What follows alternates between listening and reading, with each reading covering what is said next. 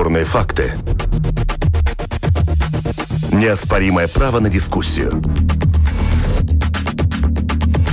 Это «Открытый вопрос» на Латвийском радио 4.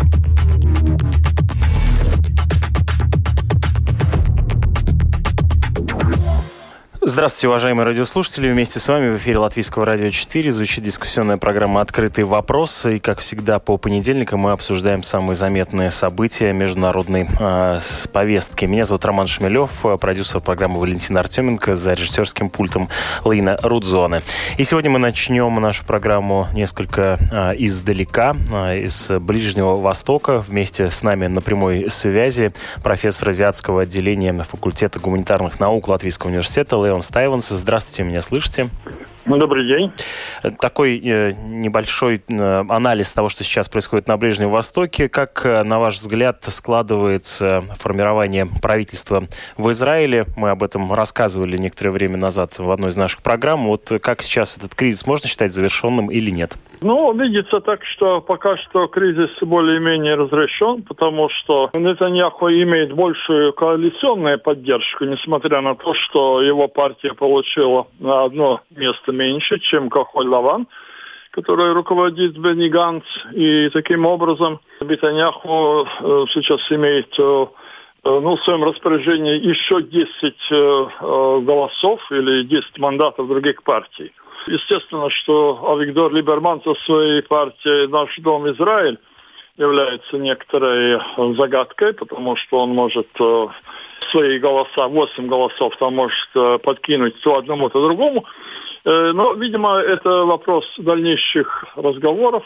Пока что Израиль, так происходит впечатление, вполне уверенного. И израильское правительство уже ведет какие-то внешнеполитические переговоры с ближневосточными странами, а именно со странами Персидского залива.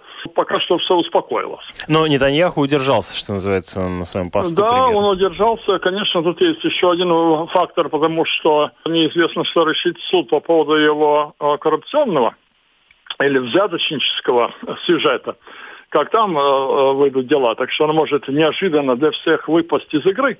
Но э, будем ждать, будем смотреть и будем видеть.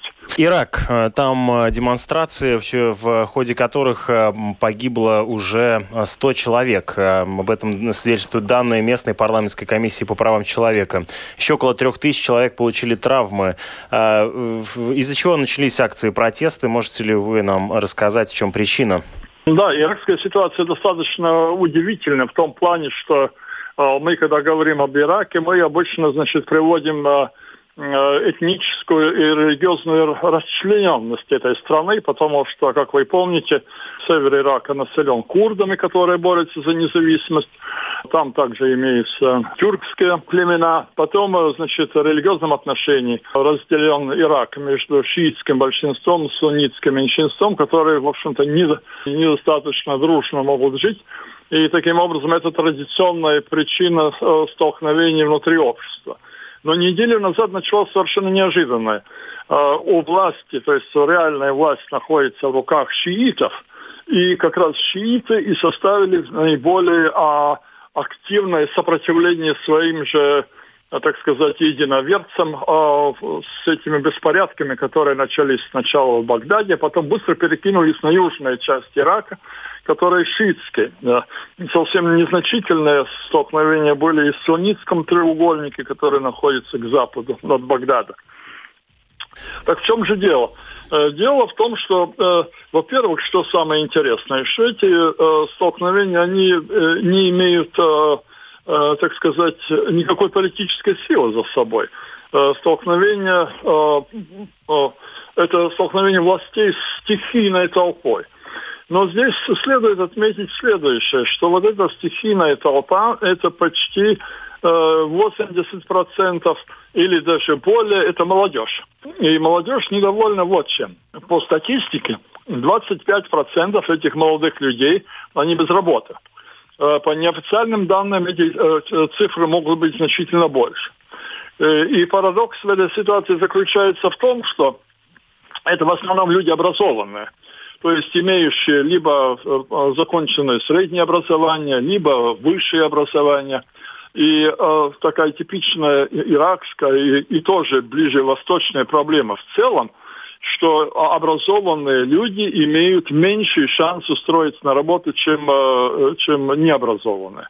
Как вы понимаете, э, в Ираке нету ну, наукоемких, таких высокотехнологичных и даже в бюрократической сфере нет очень квалифицированных должностей в достаточном количестве, чтобы занять эти теперь праздными ставшие умы. То есть правильно ли я понимаю, что в данном случае не религиозная повестка, а именно социальная повестка вывела людей на улицы в Ираке? А, да, абсолютно верно. Абсолютно верно, совершенно правы. Значит, в данном случае социальная повестка это социальная, это безработица. Кроме того, Э, там были вещи, которые, значит, э, э, вызвали недовольство еще с другой стороны. Примерно 3 миллиона человек пострадали от нового распоряжения властей ликвидировать все постройки, которые ну, выстроены без соответствующих разрешений. У арабов имеется такая вот, такой обычай, что когда, скажем, взрослый сын женится, то он надстраивает следующий этаж над домом делать второй этаж. Второй, следующий сын э, женится, он строит третий этаж. И э, таким образом строится, понимаете, ну, традиционно так было, строятся э, жилые районы. Ну, естественно, что это вызывает некоторое возражение архитекторов и строительных организаций, часто строятся своими силами и так далее. Но это и социальный вопрос. Э, это может быть экономический, может быть, за этим скрываются какие-то фирмы, которые хотят заработать, там, взятки и так далее. Вот это э, было э, причиной. Потом постоянно не хватает горючего, постоянно прерывается электричество, и малоимущие семьи не имеют государственной поддержки. Э, ну вот это все в купе вызвало вот эти самые социальные... То есть общий, общая не, неустроенность, э, недовольство неустроенностью своей бытовой, да? И э, да-да-да. Как вам кажется, вот каковы дальнейшие последствия, ваш прогноз, что будет с этим протестом? Ну вот уже 100 человек погибло, это только а, по приблизительным данным, 300 получили травмы. А, ну да, но власти, власти сейчас, конечно, очень обеспокоены, потому что, несмотря на выходные дни, значит, суббота, воскресенье были приняты, э, приняты правительственное э, постановление о том, что возместить материально, возместить и морально, и, и, и экономически, так сказать, человеческий ущерб всем тем, которые погибли. То есть этим семьям будут выплачены компенсации. Э, потом срочно принимается там решение о том, чтобы поддержать, каким образом поддержать малоимущих, а также создать э, э, новые рабочие места.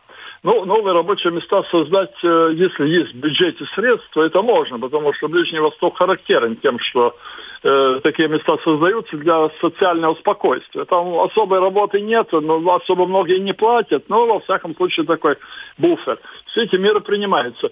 Трудно сказать, это успокоит народ или не успокоит. Э, важно было бы, чтобы какая-то политическая сила вязалась, тогда э, эти беспорядки приобрели бы политический характер. Но пока такого политического характера нет, и это означает, что э, если политическая сила не вяжется в это дело, тогда эти беспорядки могут успокоиться сами собой. Спасибо большое. Вместе с нами на связи был Леон Тайванс, профессор азиатского отделения факультета гуманитарных наук Латвийского университета, который представил свой анализ э, того, что сейчас э, творится на Ближнем Востоке. А мы сейчас э, теперь в другой регион направляемся и поговорим о так называемой формуле Штайнмайера. Несмотря на то, что Штайнмайер является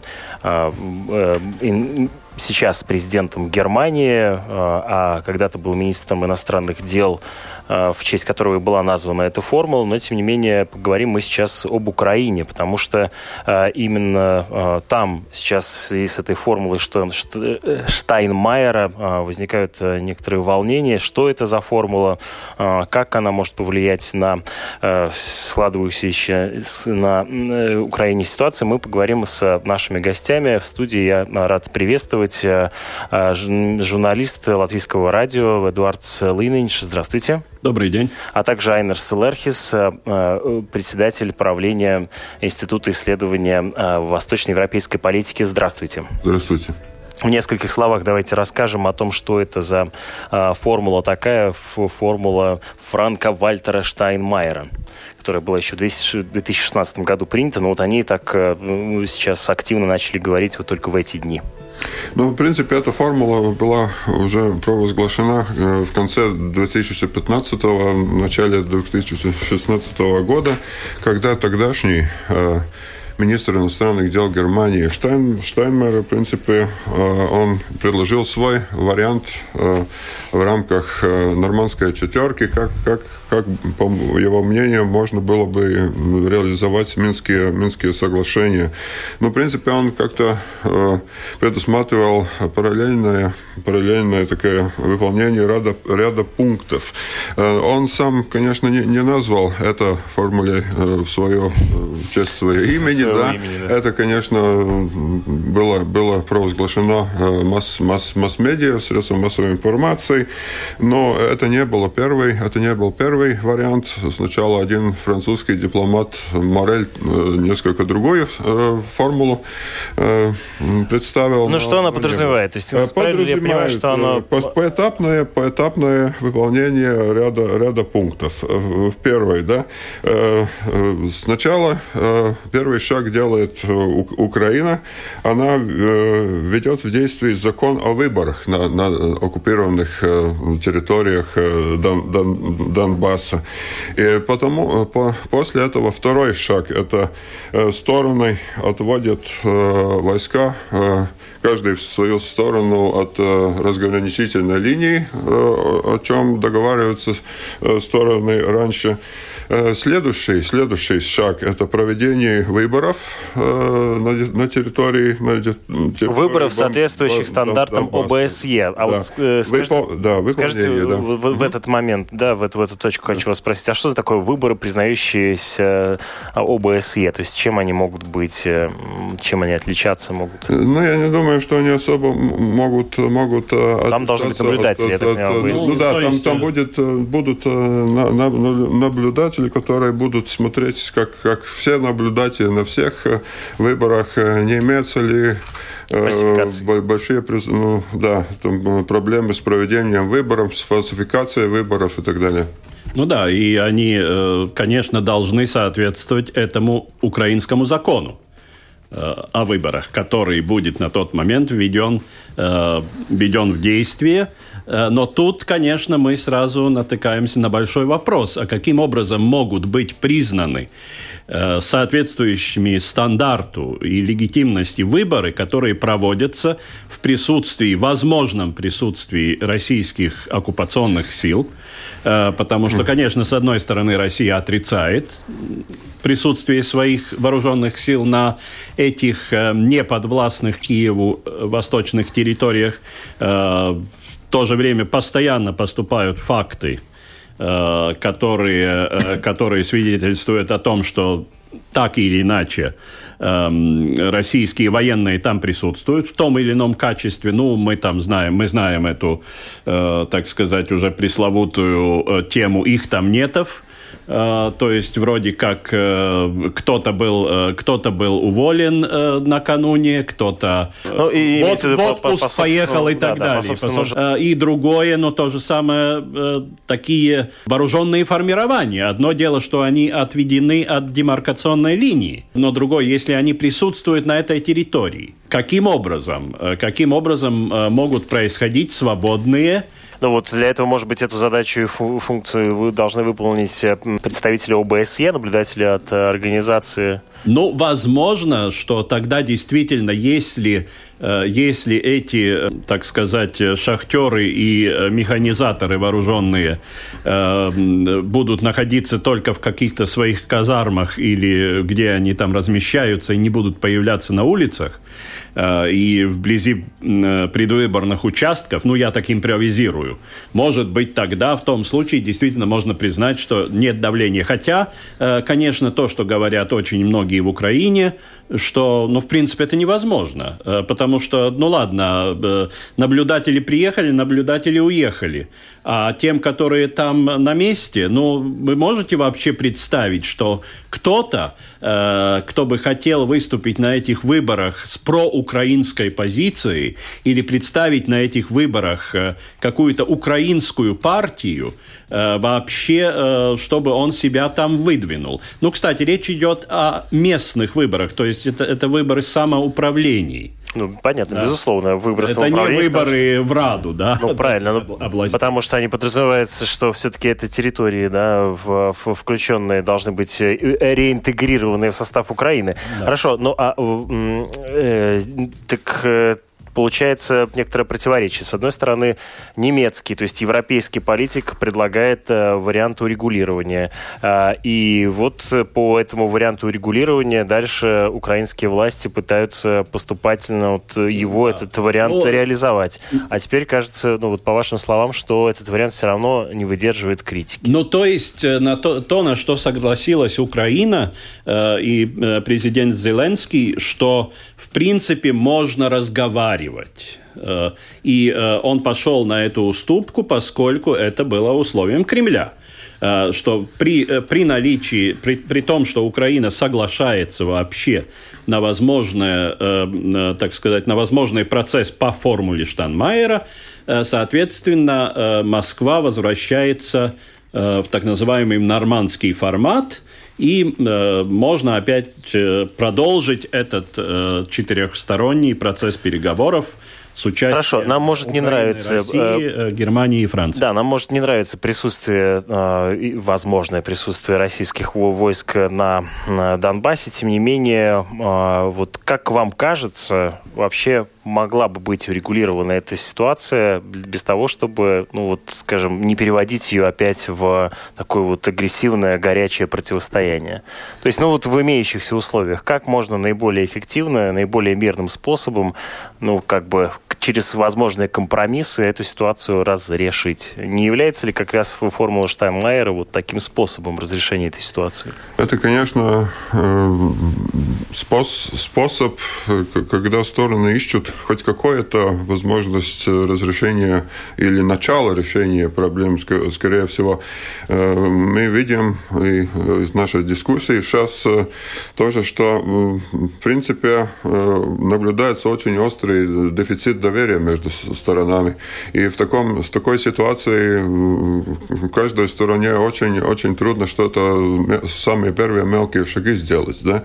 И в Украине э, считают многие, что э, по формуле Штайн, Штайнмайера э, первый, первый шаг должна сделать именно Украина, но в Украине очень многие считают Россию агрессором и не понимают, почему жертве агрессии надо делать первый шаг. Сейчас про внутреннюю, вот. да, реакцию да. тоже обязательно поговорим. Mm-hmm. Да, на, на Майдан вышли люди, протестующие против э, решения властей, но э, и как это отразится, тоже интересная тема. Ну, пожалуйста, продолжайте. Хорошо. Вот, тем не менее, этот э, шаг был сделан.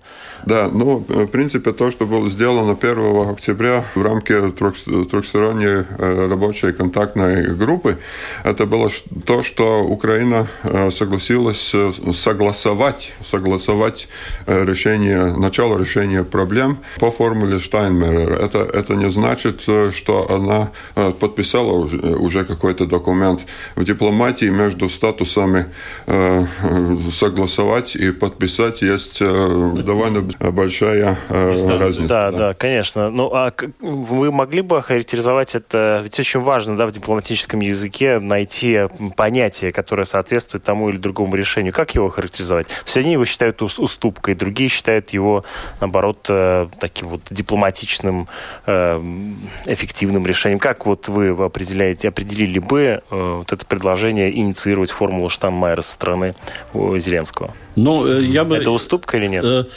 Ну, скажем так, но это, это дипломатический ход. Ну, когда, когда ситуация, э, несомненно, застрявшая, это тупиковая, совершенно тупиковая, э, естественно, чтобы выйти из тупика, ты должен делать шаг назад, потому что шаг вперед невозможен.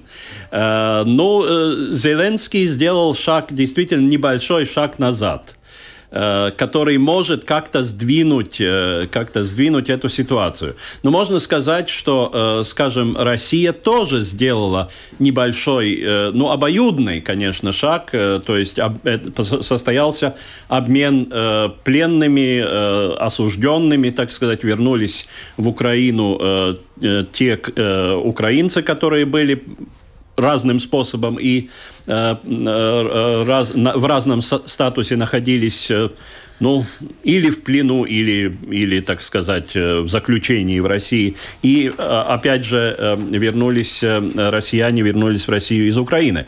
То есть это, это, кстати, был первый шаг, который должен был быть сделан по тем же Минским соглашениям. И, ну, значит, логично делать какой-то другой шаг. И совершенно логично, что в Украине на месте те, которые, э, те силы, которые изначально, э, скажем, против Зеленского, э, и это прежде всего такие, ну, от явно э, радикально националистически настроенных. Хотя я должен сказать, что, понимаете, в ситуации, когда Украина действительно является жертвой агрессии, российской агрессии, э, ну, говорить о том, что э, вот радикальные украинские, это, это, это все э, приобретает немножко, э, это все становится немножко относительным. Э, страна, которая подвергается агрессии, в ней, конечно, настроения совсем другие, чем в нормальных мирных условиях.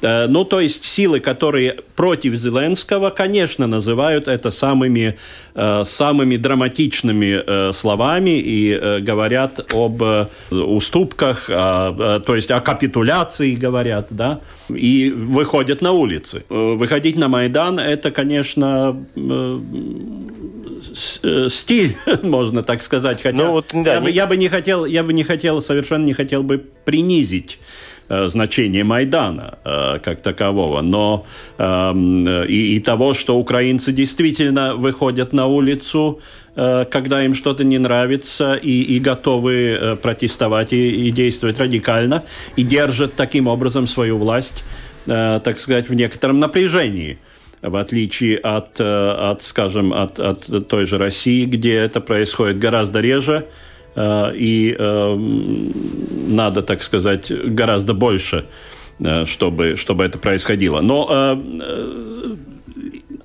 до сих пор, конечно, ничего не говорит о том, что Зеленский может по, по поводу вот этой небольшой уступки растерять э, большинство своего политического капитала. Вот, вы прям таких сняли признаков, языка, у меня как да, раз таких вопрос. признаков, э, таких признаков пока нет, э, потому что те, которые за него голосовали, во многом они голосовали за что-то другое, нежели то, что делал Порошенко. А Порошенко все-таки строил всю свою политику и свою предвыборную кампанию в том числе вокруг национального единения в ситуации войны.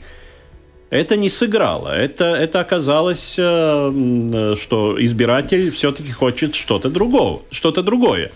Избиратель проголосовал за перемены, э, довольно неопределенный такой образ перемен, но который включает некоторый мандат и на наверное, большую эластичность в этом, э, в этом э, процессе, э, мирном процессе и э, процессе диалога с Россией, если, если мы это так можем назвать. В эфире Латвийского радио 4 звучит э, дискуссионная программа «Открытый вопрос». Мы обсуждаем заметные события международной политики. Это было мнение журналиста Латвийского радио Эдуарда Лынинша. Господин Лерхис вместе с нами, председатель Центра исследования восточноевропейской политики. Это первый протест который э, Зеленский в качестве президента да, встречает на, на, улицах, на улицах Киева, э, на Майдане. Вот как вам кажется, он тоже незначительно отразится на поддержке Зеленского своими избирателями? Ну, Или думаю, он может потерять большой процент? Это, это первые дни, первые дни октября, и мы видели э, из сообщений вчерашних, что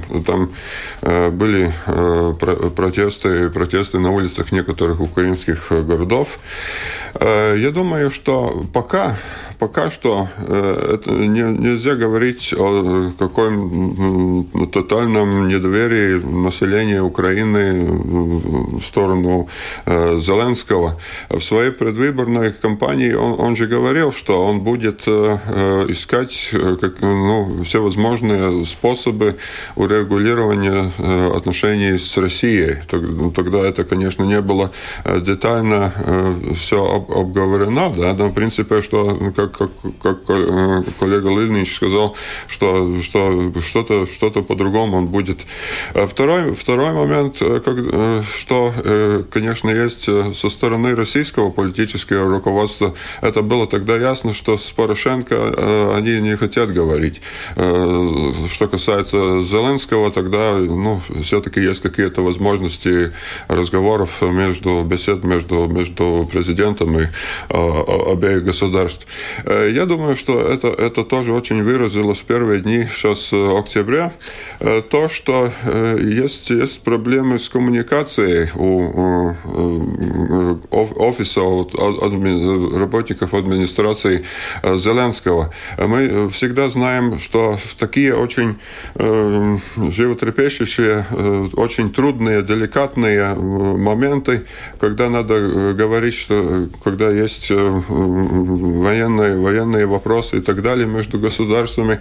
Э, конечно, часть, часть переговоров, э, наверное, э, секретная, информацию публично не, не, не, не дают, но в то же время, конечно, есть большая озабоченность большого числа населения, и, и что-то надо, что-то надо говорить населению, как-то надо разъяснить политическую ситуацию, в том числе, и в том числе, как идут, как идут переговоры между, между, между государствами Украины и, и, и России по этим очень, очень деликатным сейчас, сейчас проблемам. И если, если что-то не, не договаривается, да, тогда есть, есть конечно, озабоченность. Э, и, и сейчас, сейчас мы видим, что есть некоторые проблемы, наверное, коммуникации у, у администрации президента Украины. А э, что про жителей Донбасса? Что это им сулит? Э, ну вот сейчас, насколько мне известно, на Украине идет э, территориальная реформа, и в этой связи каждый из регионов сможет как-то для себя нужные решения принимать относительно своего, своей администрирования своего района, но при этом у них будет запрещено на иностранных языках любая политическая реклама, то есть получается, что даже Э, на Донбассе, там, в Луганске и в Донецке э, партии должны будут как-то вот агитировать на украинском языке. Может быть, это своего рода компромиссная, может быть, ситуация или нет? Как вы видите тут возможность, э, что это несет жителям Донбасса? Мы, мы очень далеко еще от каких-то украинских выборов на Донбассе, на, в этих, в этих так называемых да. народных республиках.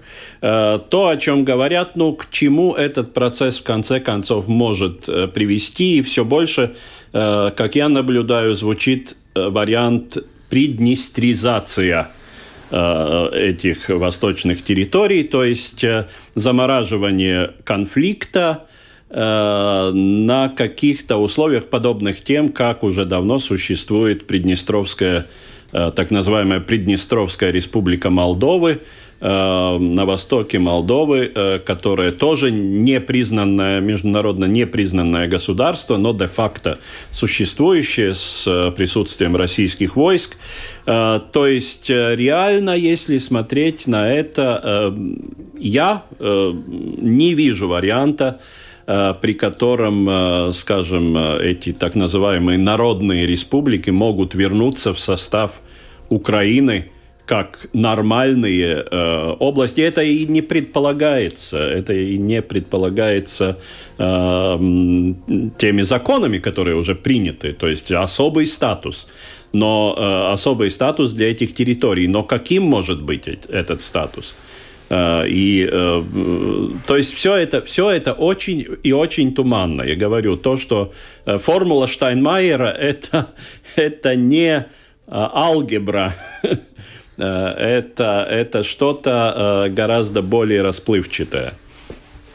Хорошо, тогда в некотором смысле подытоживая наш с вами разговор, то есть э, правильно я понимаю, что э, ситуация таким образом пока обстоит, по вашим словам. А, а предыдущая политика предыдущего да, главы государства э, строилась на представлении о том, что Украина находится в военном положении, и, в общем, компромиссы там не, не были возможны. Зеленский решил изменить метод ведения переговоров, и вот в данном случае можно считать, что э, формула Штайнмайера, ее реализация, она может как бы эту ситуацию несколько сдвинуть с мертвой точки. Но э, ситуация еще далека от э, какого-то разрешения и э, реинституализации, да, как бы и, и, в, в, в, вновь включение э, регионов Луганска и Донецка в состав э, Украины пока а, невозможен да, в ближайшее время. Ну да, там уже еще очень такой главный вопрос, что сделать с вооруженными формированиями, да, как, какая будет э, их, их роль, если будет э, выборы, поскольку ну, там между гражданским населением это ясно, это, ну, они участвуют в выборах, но что, что сделать с вооруженными формированиями?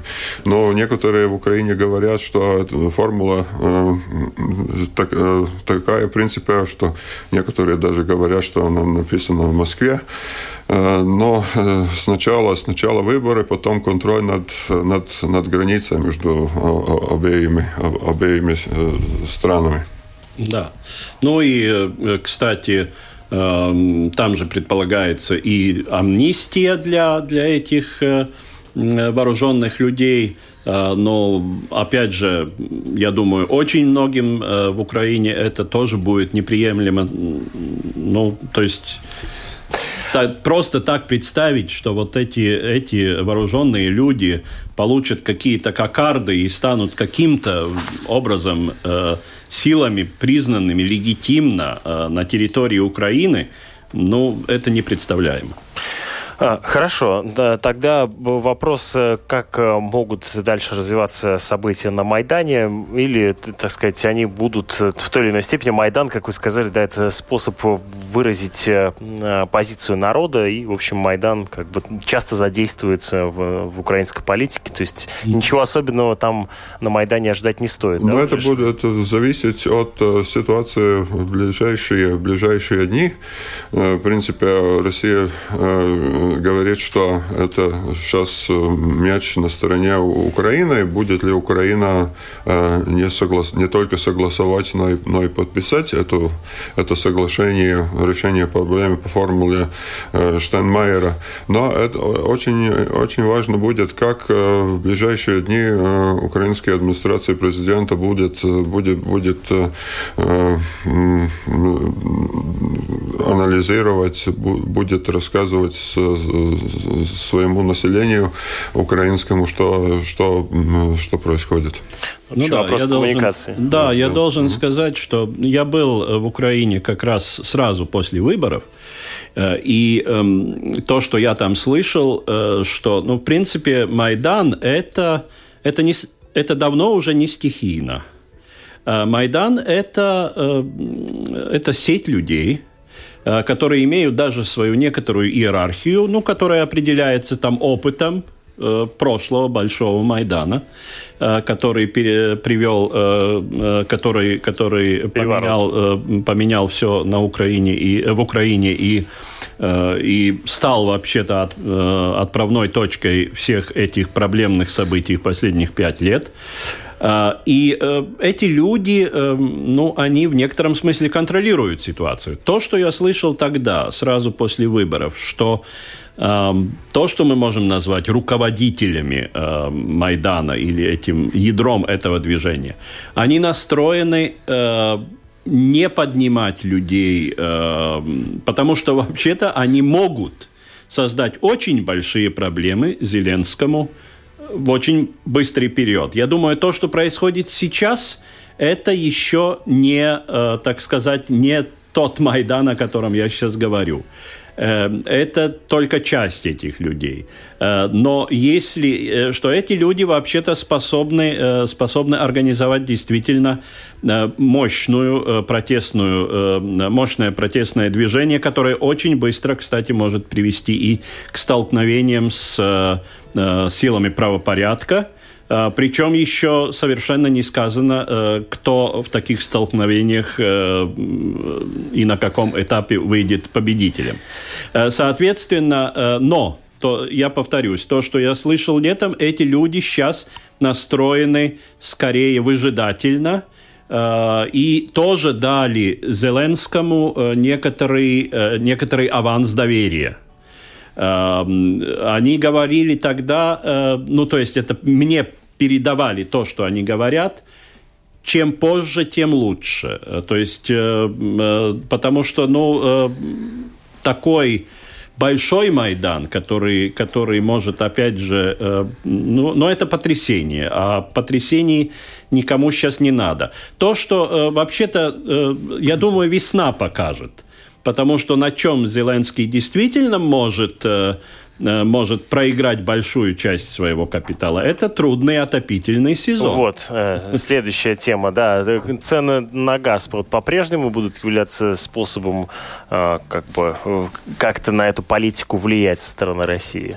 С оружием фактически энергетическим. Ну, интересный, интересный вопрос, да, в данной ну, ситуации. Ну, конечно, это уже, это уже тоже другой вопрос. И, и э, ну как же, мне кажется, они Некоторые государства, связаны. тоже не только Украина, озабочены этой, этой ситуацией. Ну вот, в частности, да. да, с Лукашенко Зеленский да, недавно встречался да, по этой теме. Встретились, ну и, в принципе, там было озвучено о намерении э, искать альтернативные, альтернативные источники энергоносителей.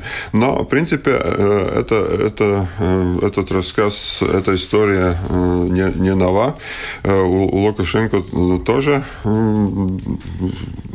в течение нескольких, нескольких последних э, лет раз от разу это, это, это звучит, особенно в концах годов, которые, когда надо опять искать компромиссы, искать соглашение с Российской Федерацией о Э, получении российской нефти, нефти и газа, при, при каких условиях, условиях, по какой цене и, и, и так далее. И мы э, в конце э, прошлого года видели довольно, довольно большую публичную тоже дискуссию между руководителями обеих государств. Лукашенко был громче на сей раз в сравнении с предыдущими, предыдущими годами годами по, по, по этому вопросу. И Э, в последние годы Лукашенко тоже э, говорит иногда, э, что можно было бы искать источники, ну, где покупать газ. Это от Азербайджана и, и, и иранскую, иранскую нефть. Но через какое-то время как-то эти, это, эти сообщения ну, покупили, не покупали. Газ там не, не, совсем, не совсем ясно. Но то, что э, государства ищут э, другие источники, это ясно. Э, уже после, после Майдана в Украине тоже в 2015-2015 году была выработана программа, и там был, был выпущен решение, решение правительства, что надо искать другие альтернативные виды тоже, тоже То есть, такие, иными словами, э, только, они ищутся, там, но, да. но ищутся, но по большому счету не находятся, так? Ну, трудно идет с этим проблемой, насколько я понимаю. Да, да но вот сейчас к этому отопительному сезону так, точно нет, не, не найдутся. Ну, они этому, не так быстро возникнут. Да, mm-hmm. к этому, конечно, но надо, надо смотреть, конечно, на более отдаленную перспективу. Mm-hmm. И те, те тенденции, и региональные в том числе. Э, ну, э, естественно, мы же, мы же видим, э, скажем, Латвия тоже очень, так сказать, остро ощущает эту проблему. Не, не фактически, но в принципе мы понимаем, что быть совершенно совершенно только зависимыми от одного источника. А Латвии до сих пор мы практически зависим только от российского газа. Э, Но ну, мы тоже ищем э, некоторые другие варианты, как, э, как можно бы подключиться к каким-то другим каким-то другим э, вариантом. И э, тот же процесс идет э, и э, в Польше, и в Литве. Э, ну, это все те страны, которые до недавнего, э, ну, фактически до сих пор и уже десятилетиями существуют на старой, построенной еще в, советских, в советский период системе поставок, поставок российского газа. То, что российский газ всегда идет, так сказать, с с гарниром э, некоторого политического влияния или по меньшей мере экономического влияния. Э, а граница тут э, очень трудно проводима в случае России. Но это, это... А, кстати, как в Латвии сейчас это ощущается? Нет, ну я говорю, фактически мы это не ощущаем. Мы э, давно не слышали ничего о каком-то политическом давлении, о каких-то конкретных политических требованиях э, в отношении Латвии. А, но мы же понимаем, что это может э, в случае с Россией, э, это может быть вопросом, так сказать, утром, э, утром проснулся, и вот, вот у тебя проблема. А, да. а это потому, что Латвия платит по мировым ценам за российский газ, газ и нефть. Белорусским там, там по, по заниженной цене. И каждый год там речь идет какая-то, ну, насколько это будет, эта ставка, эта цена будет занижена. Лукашенко тоже некоторых случаев говорит о том, почему, почему Россия хочет продавать свою газ и нефть по, по, по мировым ценам, а не по внутренней российской цене. Ну, понятно. В общем, да, э, э, тут в данном случае с зависимостью оказывается от э, энергетики. И в заключении программы еще одну тему, сопряженную с Зеленским, но уже все-таки про другую совершенно политическую реальность. Хотел бы закончить разговором про Трампа. Вот на прошлой неделе мы здесь, в этой студии, обсуждали импичмент, вероятный импичмент Дональда Трампа. И была инициирована эта процедура в связи с так называемым украинским скандалом. И вот за прошлую неделю а, он а, развился, потому что на прошлой а, программе вот наши приглашенные эксперты были убеждены, что, в общем, импичмента ждать э, не стоит. Э, и, в общем, нет там повода для серьезных опасений самого, самому Трампу. Но сейчас, кажется, немножко ситуация меняется. Вот как вам кажется, тут это как вообще может отразиться и на украинской политике, и на импичменте Дональду Трампу. Вот вы бы поставили на то, что э, э, украинский э, скандал приведет к его отставке или нет? Э, во всяком случае, это, наверное, не, не будет очень быстрым процессом. Американское законодательство Э, предназначает весьма э, несколько ступенчатый, ступенчатый процесс, ступенчатую процедуру для, для этого.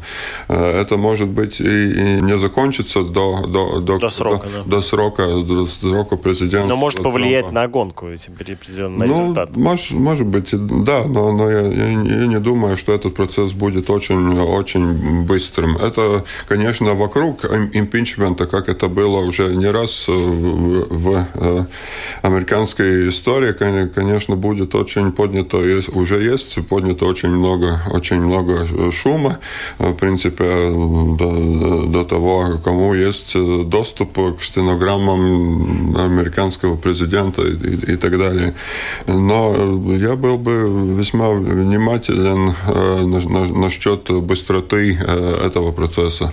Хотя в стороне демократов в Конгрессе там, конечно, есть очень такие люди, люди активные. Ну вот у нас остается очень мало времени. Тут даже вот не, не столько интересно про Трампа, сколько понять про саму Украину, потому что вот интересный процесс происходил э, с Россией, когда она попала в центр международного внимания в связи с э, возможным э, влиянием да, там, на президентскую кампанию Дональда Трампа. Сейчас вот Украина оказалась в центре внимания, в общем, всего мира снова, но уже не, по, не из-за войны, а вот по, по этому вопросу. А как это может отразиться на самой Украине? Ну, теоретически это может немножко как-то повлиять э, опять же, на рейтинги э, того же Зеленского, потому что в этом разговоре он, ну, не в самом благовидном ну свете. Ну, да, да, поругал Европу. Проявился, да, он стал, так сказать, скорее оказался довольно легко манипулируемым, Э, и во всяком случае на словах, э, так сказать, соглашался и, и стал даже действительно, да, говорить не очень лицеприятные вещи про э, важных партнеров той же Украины в Европе. Но, скорее всего, поскольку партнер, так сказать, господин Трамп, это, это особый случай вообще в мировой политике par excellence, то, то, наверное, в свете, так сказать, репутации Трампа, ну, репутация Зеленского, он окажется, ну, а, а, очередным, так сказать, э, кого Трамп куда-то э, попытался затащить. Ну, как далеко затащил, это, это так сказать, мнения могут, наверное, Э, быть разными. Да, коротко, пожалуйста. Да, э, конечно, внимание западных э, массовых средств массовой информации, конечно, будет сосредоточено на, на Трампе, ну, а не на Зеленском. Конечно. Спасибо большое за то, что сегодня приняли участие в нашей программе. Вместе с нами в течение этих 50 минут были председатель правления Центра исследования восточной европейской политики Айнер Слерхис и журналист латвийского радио Эдуард Целынинш. Благодарю вас за то, что провели это время вместе с нами, уважаемые радиослушатели. Эту а, программу подготовила Валентина Артеменко, провел Роман Шмелев, Лина Рудзона за режиссерским пультом. Через а, две минуты вас ожидают новости в эфире Латвийского радио 4. Это «Открытый вопрос» на Латвийском радио 4.